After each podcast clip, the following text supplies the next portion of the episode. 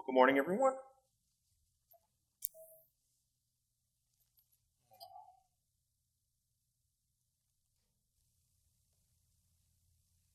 Trying to do things different. It just feels weird.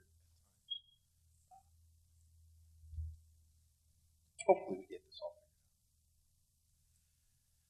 If uh, you were with us last week, you remember we started. We're starting a new uh, series. Uh, we're looking at our spiritual health. Um, you know, a lot of times at the beginning of the year, we, we focus on our physical health. We want to get in shape, we want to feel better. Uh, but our spiritual health is just as important as our physical health. Uh, last year, we, or last week, we started out by looking at our heart. Remember that? And we said if our heart stops in, the physical world, uh, we die. And it's very similar in the, in, with our spiritual uh, heart as well. And so we need to take care of our heart. Uh, we need to minister to it. We need to strengthen it. And, and, we talked about that there were three tests for a healthy heart. Um, the first test is the question of who is our first love. Is, is Jesus still our first love? Uh, are we are we focusing on Him first and foremost, or other things uh, distracting us away from Jesus? Uh, the second test uh, was what I called the one another's. Uh, throughout the entirety of Scripture, there are all these verses that say we should do things to one another, love one another, take care of one another, bear one another's burdens, etc., etc. There's, there's a lot of them. How are we doing on those? Are we actually doing the one another's? Are we, are, are we uh, loving other people as well as loving Jesus? And then finally, uh, we talked about the health of our relationships. Are we forgiving one another? Are we leading uh, with forgiveness. And we talked about how unforgiveness is like heart disease. It can fester and it could kill us. It could kill our heart. It could kill our walk. Today, uh, we're going to kind of move to the next area that we need to check of our bodies, and that's our minds.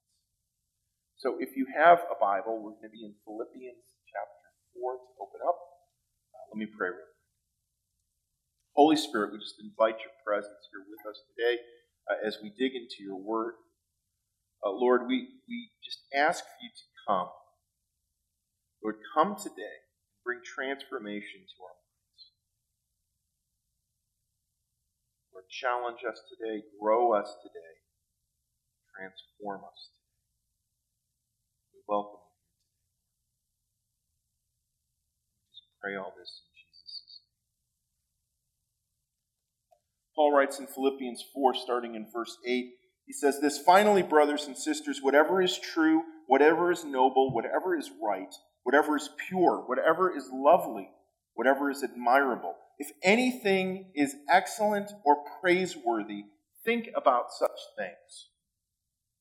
Whatever, uh, whatever you have learned or received or heard from me or seen in me, put into practice, and the God of peace will be with you. Uh, growing up, I was a computer geek. That's what I did in high school. Uh, if you ever saw War Games and you saw that picture of Matthew Broderick in high school with the, the, the zipper sweat jacket, uh, looking kind of disheveled, looking kind of geeky, uh, locked in a room with a computer, that was me. Okay, that was me, 100%. And I had a handful of friends, and that's all we did is we messed with computers. This is back in the old days when computers were much different than today. I joke with uh, with my kids. Um, you know, my, my new iPhone I think has something like 128 gigabytes in memory. Uh, back in the day, my first computer had four kilobytes of memory.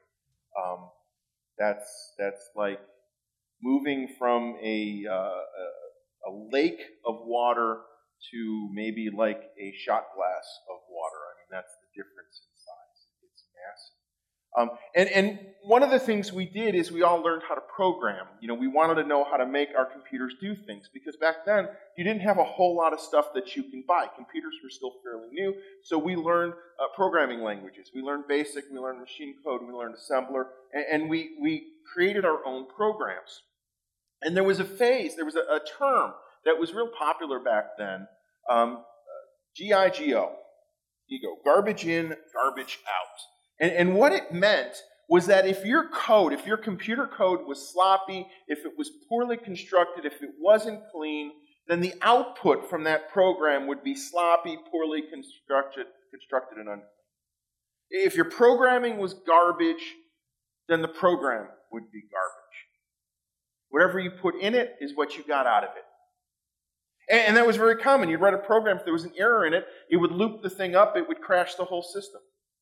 And, that's still true today. I, I don't know if you know much about program development, but it is an incredibly long, stretched out period of time. They have the initial program, they have the alpha version of it, they have the beta version of it, and they finally roll the thing out. And some of you who are early adapters, you get the beta version of certain programs.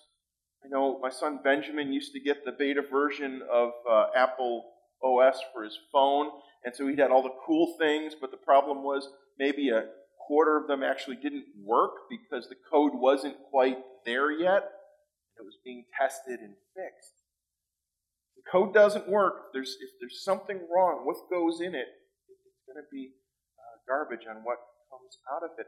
And what's interesting is that concept has gone far beyond the, the world of computer programming.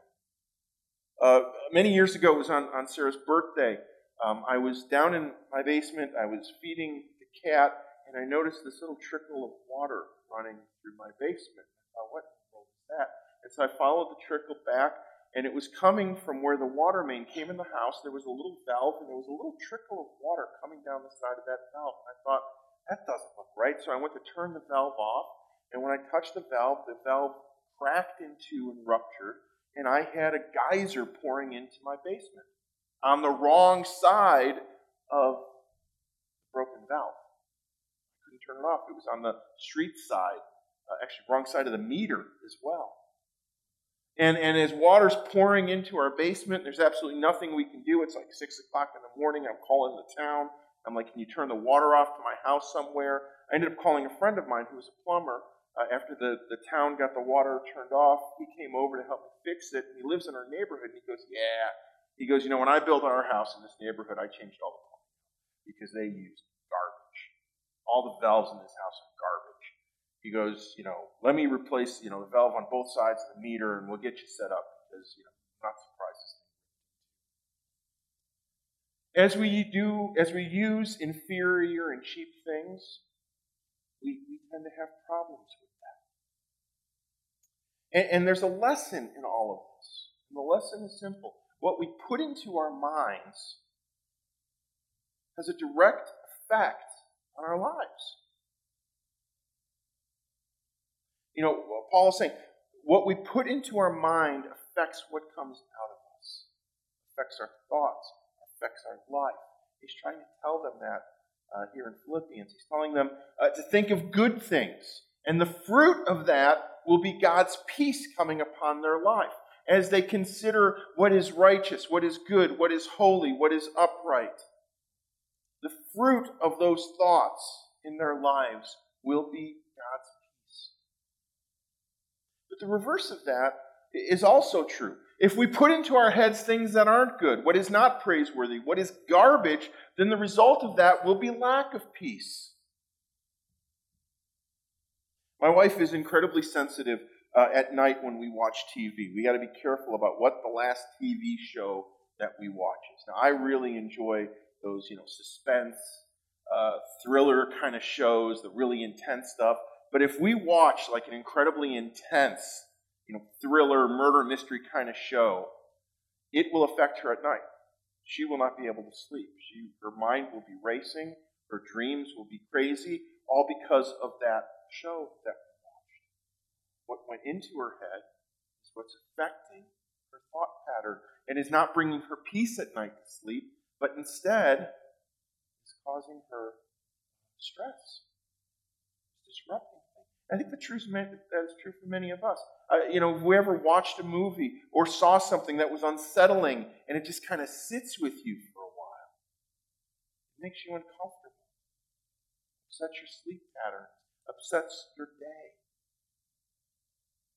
Years ago, I was so engulfed on Twitter that I discovered that Twitter was affecting my uh, personality. Because, you know, Twitter is exactly what, what uh, Paul wrote It's all things that are praiseworthy and good and upright.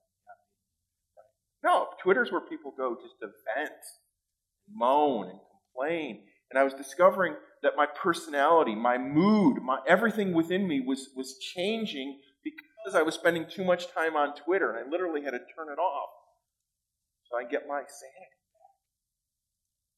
Now, it would be so easy just to sit back and figure out what all the junk is, right? Let's just avoid the junk in our lives. Let's avoid all the things that are uncomfortable, that, that, that are distasteful. Let's just avoid it all. But the reality is that kind of makes a miserable life, doesn't it? You're, you're sheltering your things, yourself from everything. What's interesting is Jesus didn't do that. Jesus didn't avoid all bad things. Uh, what's interesting, Jesus actually engaged with, with some bad people, or at least what the, his society would have claimed. One of the criticisms in Matthew 11 of Jesus is that he was a drunk and a glutton. That's what they called him. I mean, you don't get that accidentally. You know? There's a reason. You're in places. So, so Jesus isn't calling us to, to like shelter ourselves from everything. I don't think Paul is doing that either. Avoidance creates a vacuum in our lives. And when there's a vacuum in our life, something is going to fill it. Something is. So the question is, what should be filling it? What should be filling our lives? Well, the foundation for our minds begins with the Word of God. Psalm 119, the largest psalm, largest chapter of the Bible. Verse 97 says this Oh, how I love your law! I meditated on it all day long. Your commands are always with me and make me wiser than my enemies. I have more insight than all my teachers, for I meditate on your statutes. I have more understanding than the elders, for I obey your precepts. I have kept my feet from every evil path so that I may obey your word. I have not departed from your laws, for you yourself have taught me. How sweet are your words to my taste, sweeter than honey to my mouth. I gain understanding from your precepts, therefore I hate every wrong path. So when, when the psalmist here is saying laws and commandments and precepts, what he's talking about here is not just like the, the book of Leviticus, he's talking about the entirety of the Bible. He's painting this picture is that as he as he reads, as he studies, as he thinks about and contemplates scripture, it begins to transform his life. It begins to transform the way he thinks. It begins to transform his understanding. What, what the psalmist is presenting here is a diet of Scripture, not just like a little verse here or there, uh, but meditation. Just thinking about it, contemplating it, saturating himself in it. And the fruit of that, when we do it in our lives, uh, the psalmist says, is three things. In verse 98, he says, first of all, it's wisdom. More wisdom than his enemies and the ability to deal with troubles and temptations and attacks. And our life is filled with, with troubles and temptations and what appears to be attacks. And sometimes we're confused how do we deal with this? How do we walk through this? How do we survive this? And the psalmist is telling us as we contemplate and, and saturate ourselves in Scripture, the Lord gives us the understanding. What Paul say? The Lord gives us Second, it is understanding. Verse 99 and 100. The, the, uh, as we deal with Scripture, the psalmist is telling us, as we, as we let it saturate our lives, it gives us the ability to deal with complex issues and problems. It gives us that ability to deal with it greater than those around us, those around Him. Finally, the psalmist says that it gives us righteousness in verse 101 through 104. Ability to live a life pleasing to God. Not because of what the psalmist is doing, but because of what the Lord is putting in him, how he's transforming. Paul echoes this a bit in 2 Timothy verse 3. Paul says this. I'm sorry, 2 Timothy chapter 3, uh, verse 16. Paul says this All scripture is God breathed and is useful for teaching, rebuking, correcting, and training in righteousness, so that the servant of God may be thoroughly equipped for every good Wisdom and understanding lead to an upright life. We become fully equipped by God for whatever it is He's called us to. Now, now don't read that as just ministry. We become fully equipped for whatever it is He's called us to. Be it in the marketplace, be it in school, be it in church, be it anywhere. We are fully equipped. Scripture provides that kind of foundation. for us. And when that happens in our life, that peace that Paul was describing, it begins to come upon us. We begin to walk in that. So as there's stuff going around us, as there's trouble, as there's anxiety, as there's problems, as there's issues, we're able to navigate through those things because our understanding comes from the Word and the Lord's peace is upon us, and we know that He can guide us through that. Our trust is in Him. But the reality is, that if we're like most Christians today, we're not getting a good diet of Scripture in our lives. I mean, what, what does your, your Scripture diet look like? Is it, is it just a verse now and then? Is it a devotional? Is it an email, the verse of the day that you get? Is it just what I talk about on Sunday mornings? See, it needs to be more than that with the bombardment of everything around us between the internet and social media and regular media, it's, it's not enough just to have a little bit of scripture here and there. Instead, we need a tremendous amount to build a healthy foundation in our lives. we should be reading large amounts of Scripture in context to themselves. And what I mean by that is instead of just pulling a verse here and there, we should be reading all the verses around it.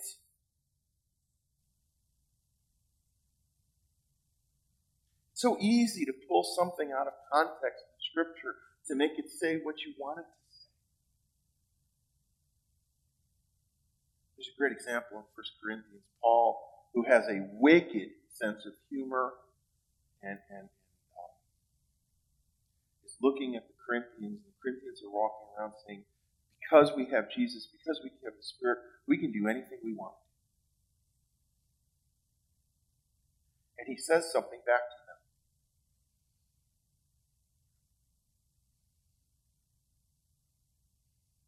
I can sin so that grace abounds. Make that your life sin more so that grace abounds more. Paul's telling me I should go out sin. Let's go sin. Come on, guys. We can make the Super Bowl party interesting. But in the context of it, he's ridiculing them. He's like, Are you minimizing Jesus' sacrifice on the cross for cheap grace? But if you pull that out of context, you just pull that verse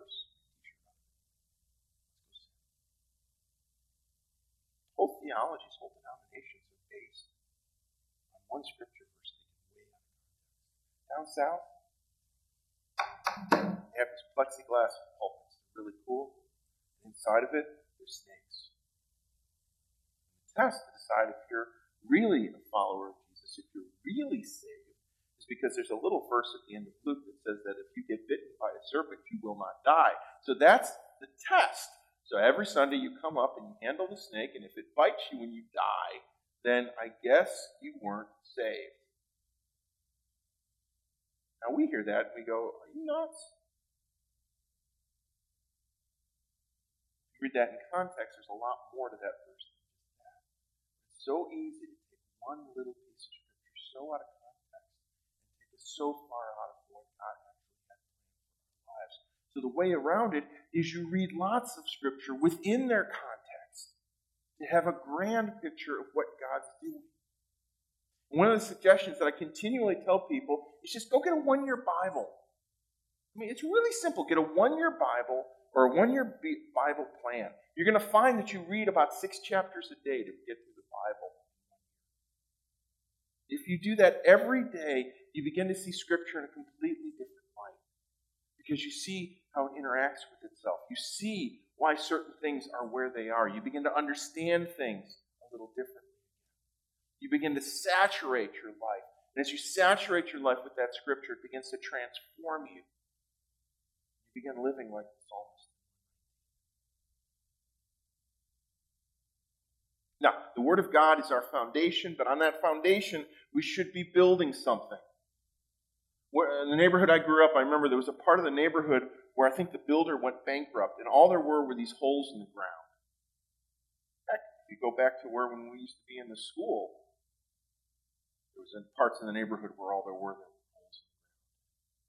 Now, a firm foundation is incredibly important. You want your house built on a solid foundation right? But a foundation does not a house make. There are more aspects to it than just a hole. So we have to build upon that foundation. Scripture is the foundation in our life, and we have to build upon it. So here's the question What else are you doing to build your mind up? What else are you doing to strengthen your mind? We need to be in, in, a, in a phase of continually learning. We need to be leaning into continually learning. Look, one of the traits that I look for in people who are, uh, who are, are going to be leaders and people that I want to invest in is that they have to be teachable. They have to have a desire to learn and to grow. I don't know if you've ever worked with someone who is not teachable, but you can only go so far with that. One of the best ways I see of learning and growing is by reading. That just leads to a second question. What are you reading? What are you reading? See, the more you read, the more you build wisdom up into your lives. And I'll be honest with you, I don't trust a leader who doesn't read. Period. I don't trust a leader who doesn't read because that tells me that they are closed to new ideas. They're closed to new thoughts. I don't trust them. Now, we homeschooled our kids. And if you've ever worked with young kids who are learning to read, your goal is to get them to read. You just want them to read. And at the beginning, you don't care what they read. And Cindy had a term for some of the stuff that our kids read. It was called twaddle. And basically, it was just a book they could read it. it. It really didn't help develop them. Some of them were goofy and funny, but they were reading. That's all we wanted. We wanted just to get them to read. But there's only so much twaddle that you can put into. And twaddle is easy. Twaddle is fun. Twaddle doesn't grow you. It doesn't develop your mind. It doesn't make you think. Twaddle is like eating junk food, right? I like junk food. I enjoy junk food. I like cookies. I like ice cream. I like, I like uh, cheese curls. I like those things. And left to my own wits, I would eat a whole package of cookies and ice cream cheese in one sitting, maybe at the exact same time. But I know that when I do that, I don't feel good afterwards, right? You know, you ever have one of those days where you just kind of like go junk food full, 100% boom, here we go. Bag of chips, here I come. You know, right? Right? And then what happens about an hour afterwards?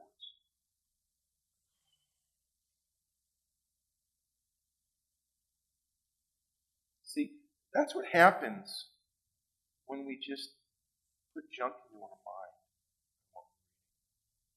But I, I, I enjoy reading fiction. I read fiction. I do every now and then. I read fun books every now and then, stuff that I'm not looking to develop my mind. But I also read stuff that's going to stretch me.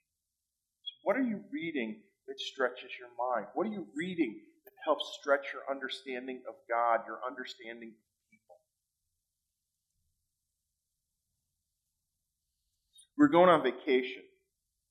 And I, I read a lot, okay? So we're going on vacation, so we went to Barnes and Noble before we left. I was going to find books. I'm going to take a couple books with me to read while we're in Puerto Rico. And I had a goal. I wanted two books. I wanted a book that was going to stretch my mind, and I want a book that was just stupid fun that I could read on the beach, okay? And so I found I, there's this um, there's this spy, silly spy series that I'm into right now about some um, uh, MI6 agents who are uh, disgraced and they're kind of put off to the side and they're old guys that never get anything to do and you know of course exciting things happen. So that that was the fun one. That was easy. But I needed to find something that was going to stretch me. So I found this book It just came out, looked weird. And I knew it was going to upset me one way or another as I read it. And it was called, um, I can't remember what it was called, the thesis behind it, it's probably better I don't remember what it's called because I don't want to sell books from here. The thesis behind it was that there are things in the way we think and act that draw us to people. We create communities and groups and how we interact with those groups who we are a part of, and how we interact with groups who we are not a part of. Like, okay, this sounds. Yeah, well, it had to do a lot with what we've been experiencing over the last few years. And it wasn't necessarily written from a perspective that I'm like on board 100%. But I knew this thing was going to challenge me, it was going to get me to think, it might even tick me off, and it did. I couldn't put the book down couldn't put it down because it got me thinking. And then when I start thinking, I drive my wife insane. So we're on vacation, and I just walk up to her and I go, Do you know? And so she got to read the book with me without actually reading the book. It got me thinking. It got me thinking about the church. It got me thinking about our community. It got me thinking about a lot of stuff. It stretched my mind. By the way, I never opened this whole vacation. Never opens. So, what are you reading that stretches your mind? Who are you learning from? Is it just me? Or are there other people who are imparting knowledge of Scripture or other knowledge in your mind? Who are your other teachers? Are you reading just from today or are you reading things from the past? John sent me an article the other day from uh, uh, Catherine Booth. Is that it? Yeah. She founded the Salvation Army. I've not read a lot of Catherine Booth in my life. It was a really fascinating article. He goes, Read this. He goes, This has been intriguing me lately. Let's get together and talk about it. Let me know what you think. And I read it, and I didn't agree with everything in it, but him and I had this really robust discussion about it afterwards. Someone that wrote something 150 plus years ago. There's stuff that's old that's fascinating that maybe we need to reconsider. Are you listening to anything that's challenging your views? That's one thing we don't do anymore. We don't listen to things that challenge our views. We find the things that agree with our views and we invest heavily in those, but we never listen to the other side because the other side, what are you doing that's challenging your views? Look, one of the criticisms of homeschoolers is diversity, that they, they, they're not diverse. They're not, they're, not, they're not exposed to other kids. They're not exposed to other activities. They live in like a bubble. And, and that's what our world has become. Look, social media and, and everything have, have, are run by these algorithms that just give you the stuff you like. It, it'd be like, you know, sitting at work and having a candy bar dropped on your desk every two minutes. That's what that is. It's only the stuff that you want to hear, the stuff that you like. And it reinforces it and reinforces it, and sometimes takes you down rabbit holes that you didn't even know you were going, but it's reinforcing that same idea. This is Pavlov's dog in our own lives. We're not getting a diversity of opinion. We're just getting people who agree with us. And what if we're wrong?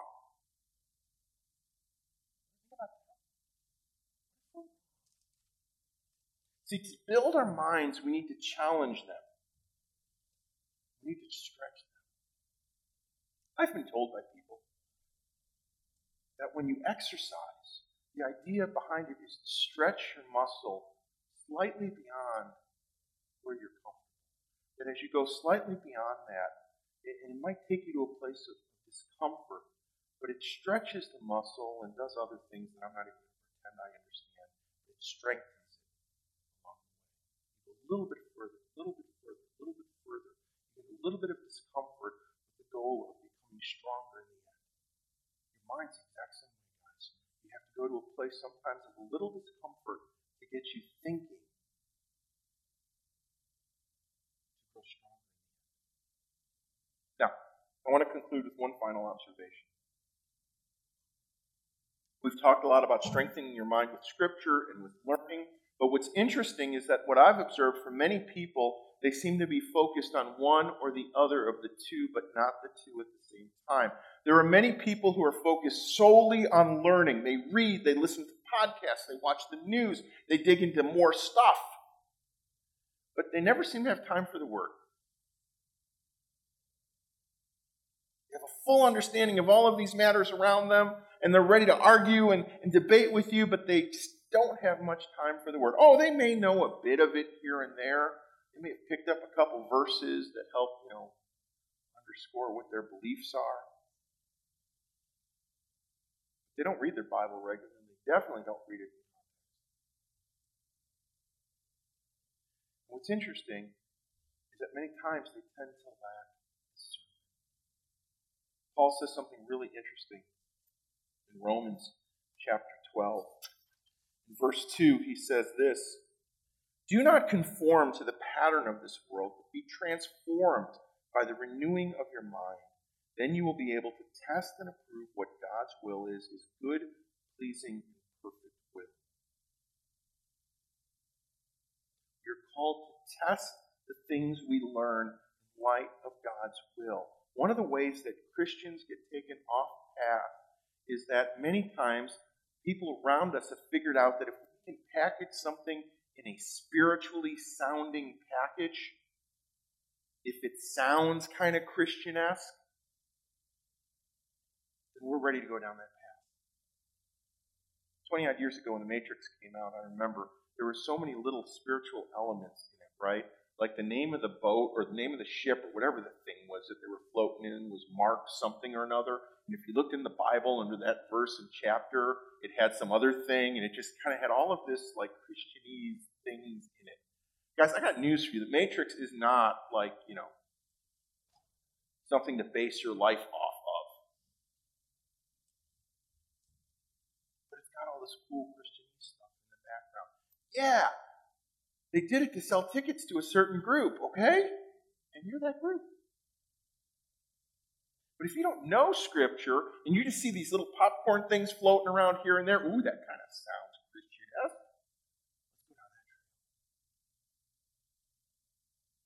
See, that's the danger. When the Word of God is a part of our lives, though, when it saturates every aspect of our lives, our minds get transformed. Then we're able to discern what is God's will, what is of God, what is not of God, what is good, and what is fluff. Guys, there's an awful lot of fluff out there right now. And so, for many of us, we just like throw ourselves in learning, learning, learning, and do very little scripture, and we build a house on sand. And the first time something stumbles, it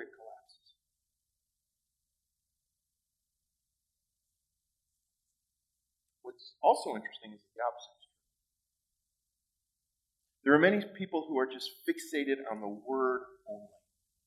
They can quote entire books of scripture to you out of memory. They know this thing in and out.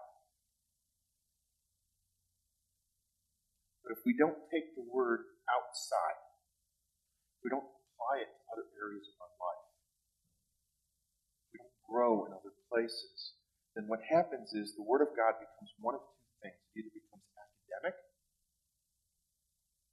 I love having academic discussions about the Bible. I really do.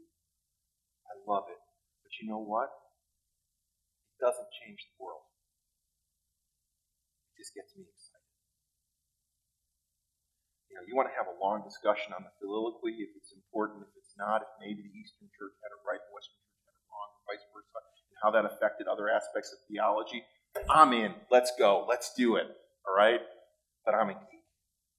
But if I live on that only, the rest of you are going to look at me like an egghead and say, yeah, no. Or we become so spiritualized that the Word becomes something that's kind of at a distance. It becomes this holy book that we honor, reverence to, but it becomes so spiritualized that it has little or no effect.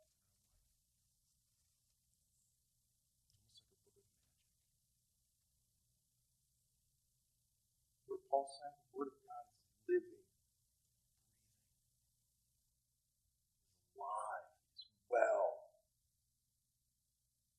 It's supposed to bring transformation to our lives. And for that to happen, we need to be both students of the world, of the Word, continual learners as well. How do we do that? I'll give you steps. It's really easy.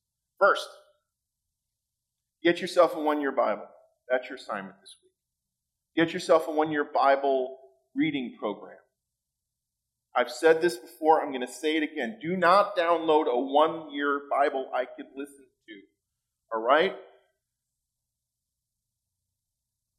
We get distracted oh so easily and we learn how to multitask. All right, if you struggle with reading, then listen to it. Okay, no, I get that. I get, I have a, I get that. There are people who struggle with reading and they can't do it. They need to listen to it.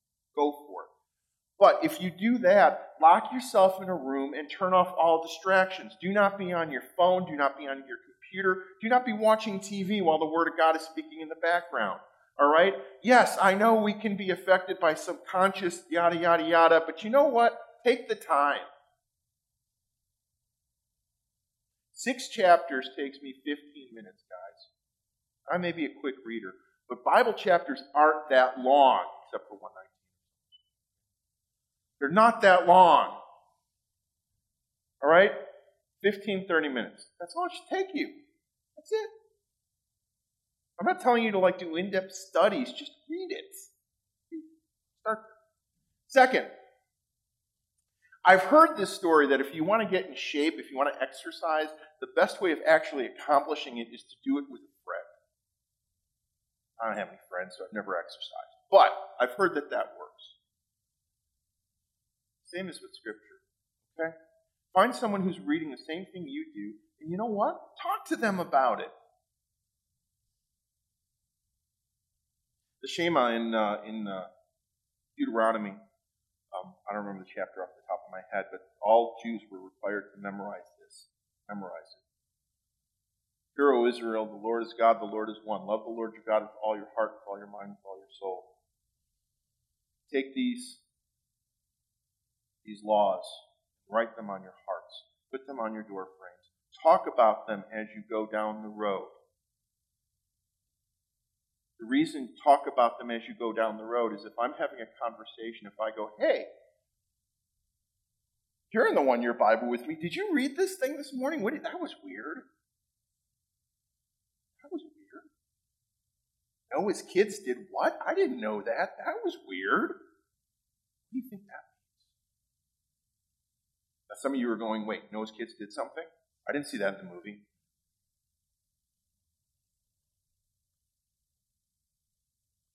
Find someone to do it with. Talk to them about it. As you read through Scripture, talk to them. Third, don't skip the hard parts.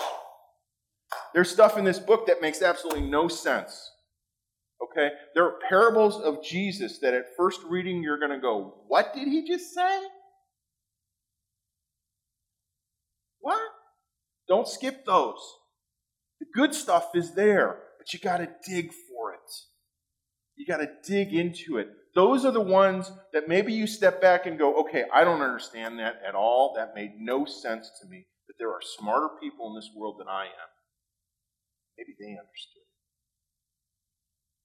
We live in a time and in a society where there are so many Bible resources out there, it would make your brain melt. If we put a bookshelf on every inch of this building and the building next door and filled it with all the Bible resources that are out there, we wouldn't be able to fill it. Or, or, or I mean, we wouldn't have enough space. Emily uh, got her master's at Wheaton, and one of the programs is in biblical exegesis. And she took me into her into the area of Wheaton where the, the programs are at. She took me into this room, and it was this room packed with commentaries of the Bible. Packed with commentaries. There were hundreds of them in there. You know what a commentary is? That's the stuff you go into to get deeper. I have a handful on my bookshelves downstairs. Hundreds. There's so many resources out there, guys. If you don't know where to start, just come and see me. I can get you on a path. Or I'll lend you stuff from my own library. Okay? But don't run from the hard stuff. Dig into the hard stuff. Study it. Ponder it. Talk about it. Fourth, from there, and this is probably the most important thing I can ever tell you be curious. Don't just do and think like everyone around you. Be curious. Ask questions. Read. Learn. Be willing to be challenged. And most importantly, be willing to be wrong. Be willing to be wrong.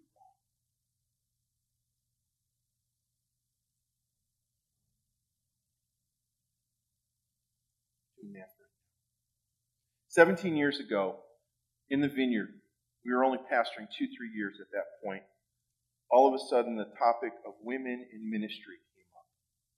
The vineyard had never taken a position on it, it had always been a local church issue. It had already been seen that there were some women leaders starting to rise up in, in the denomination. And the question was, what do we do with those leaders? Can a woman be ordained? Most of us said can they be a pastor? I guess so. Can they be an area leader or a regional leader? Could they be the national leader? These are the questions that were being asked. So our regional overseer came to each one of the churches and said, I want a position paper on what your thoughts on all of this. And we're like three years into pastoring, and I'm like, you want a what? On a what? I know what I've heard. I know what I've been taught. And I, to be honest, was leaning probably at that time towards complementarian. I know Jeff was.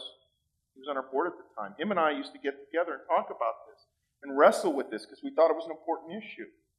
What do we do? What you know, Scripture says this, but does it really say this? And what does it say in the larger context? We wrestled with it. We started reading.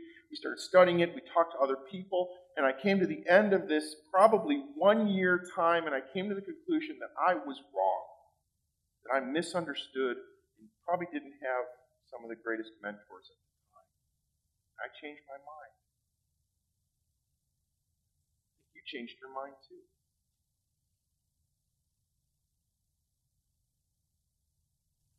So many of us are so afraid of being wrong. Sometimes being wrong is freeing. we can say, you know what? I thought I knew something, but maybe I didn't. Maybe the Lord wants to change my mind. Finally, oh, fifth, find a mentor. Find someone who's done this a little longer than you, who has maybe a little smarter than you, and just say, Can you speak into my life? Can you tell me what I should be looking at or what I shouldn't? That, that question about women in leadership, I called a friend of mine who'd been pastoring for decades, who was a scholar, and I said, What do you think about this? Because, you know, I read this thing in First Corinthians, I think I got it all figured out. in 1 Timothy. And he looked at me and he goes, Joe, if you were to drop dead today, who do you want taking over the church? I don't know, maybe Cindy? He goes, Yeah, then you need to rethink all of your theology. That's what a mentor will do to you. They'll challenge you. They might not tell you what to do, but they'll challenge you. Finally, this is the most important. Allow the Holy Spirit to change you.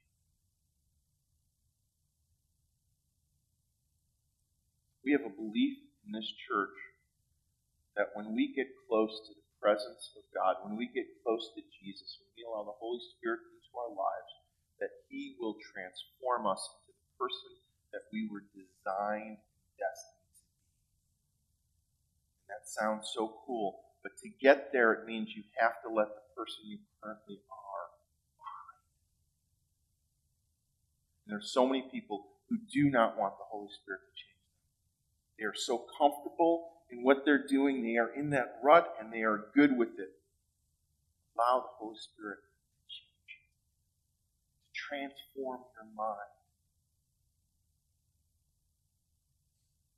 Because when we do that, that's when our minds become strong. I tell people this all the time. The reason I'm in the vineyard is because I can engage in the gifts of the Holy Spirit. I didn't have to check my mind. Never been in a Pentecostal church. Come to me. I'll explain what that means later. Mind is important. It needs to be strong. When we do all of this, our minds get strengthened, and the peace of God comes upon us. Let's stand and pray.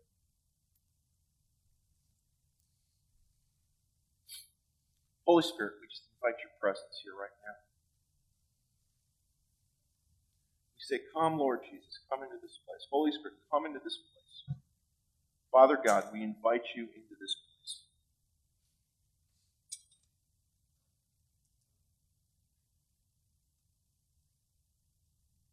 Lord, I have that verse out of Romans just running through my mind.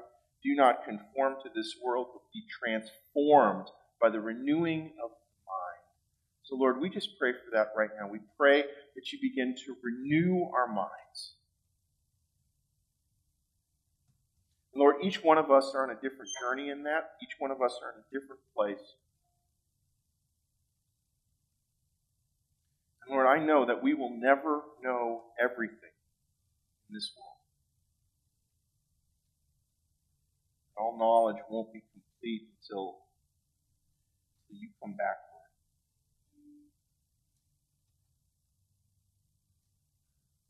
Lord, I pray right now, Father, allow us to be a people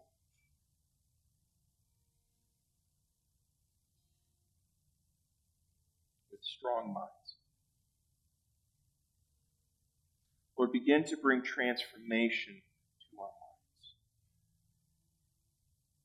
Lord, give us a hunger for your word. Lord, give us a hunger to be curious. Give us a hunger to learn. Lord, begin to transform us.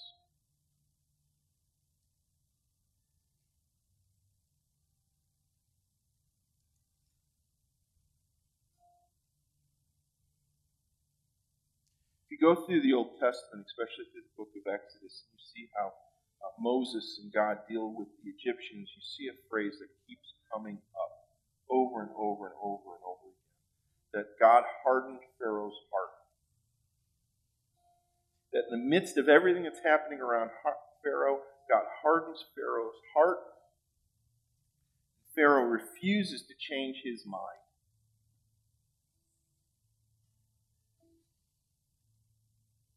There's so many of us who find ourselves in that exact same place. Our heart gets hardened, and our mind gets locked and we refuse, we know it. And so as we open for ministry time right now, I just I really feel like the Lord right now wants to do two things. He wants to soften hearts and he wants to transform minds. And over this past two years, it has been so easy to find ourselves with hard hearts. It doesn't matter what the issue is so easy to find ourselves with hard hearts. When our hearts are hard, when our minds are, are, are locked, the Lord can't do a whole lot. So as we close today, I just want to invite you. If, if you're dealing with that, if you just sense that, if the Lord is, is convicting you of that, I just want to invite you up right now.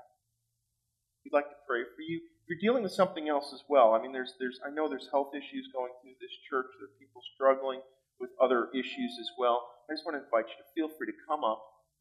We want to pray for you.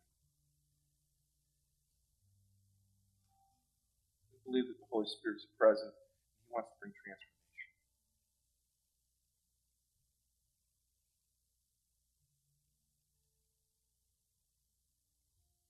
Lord God, we just invite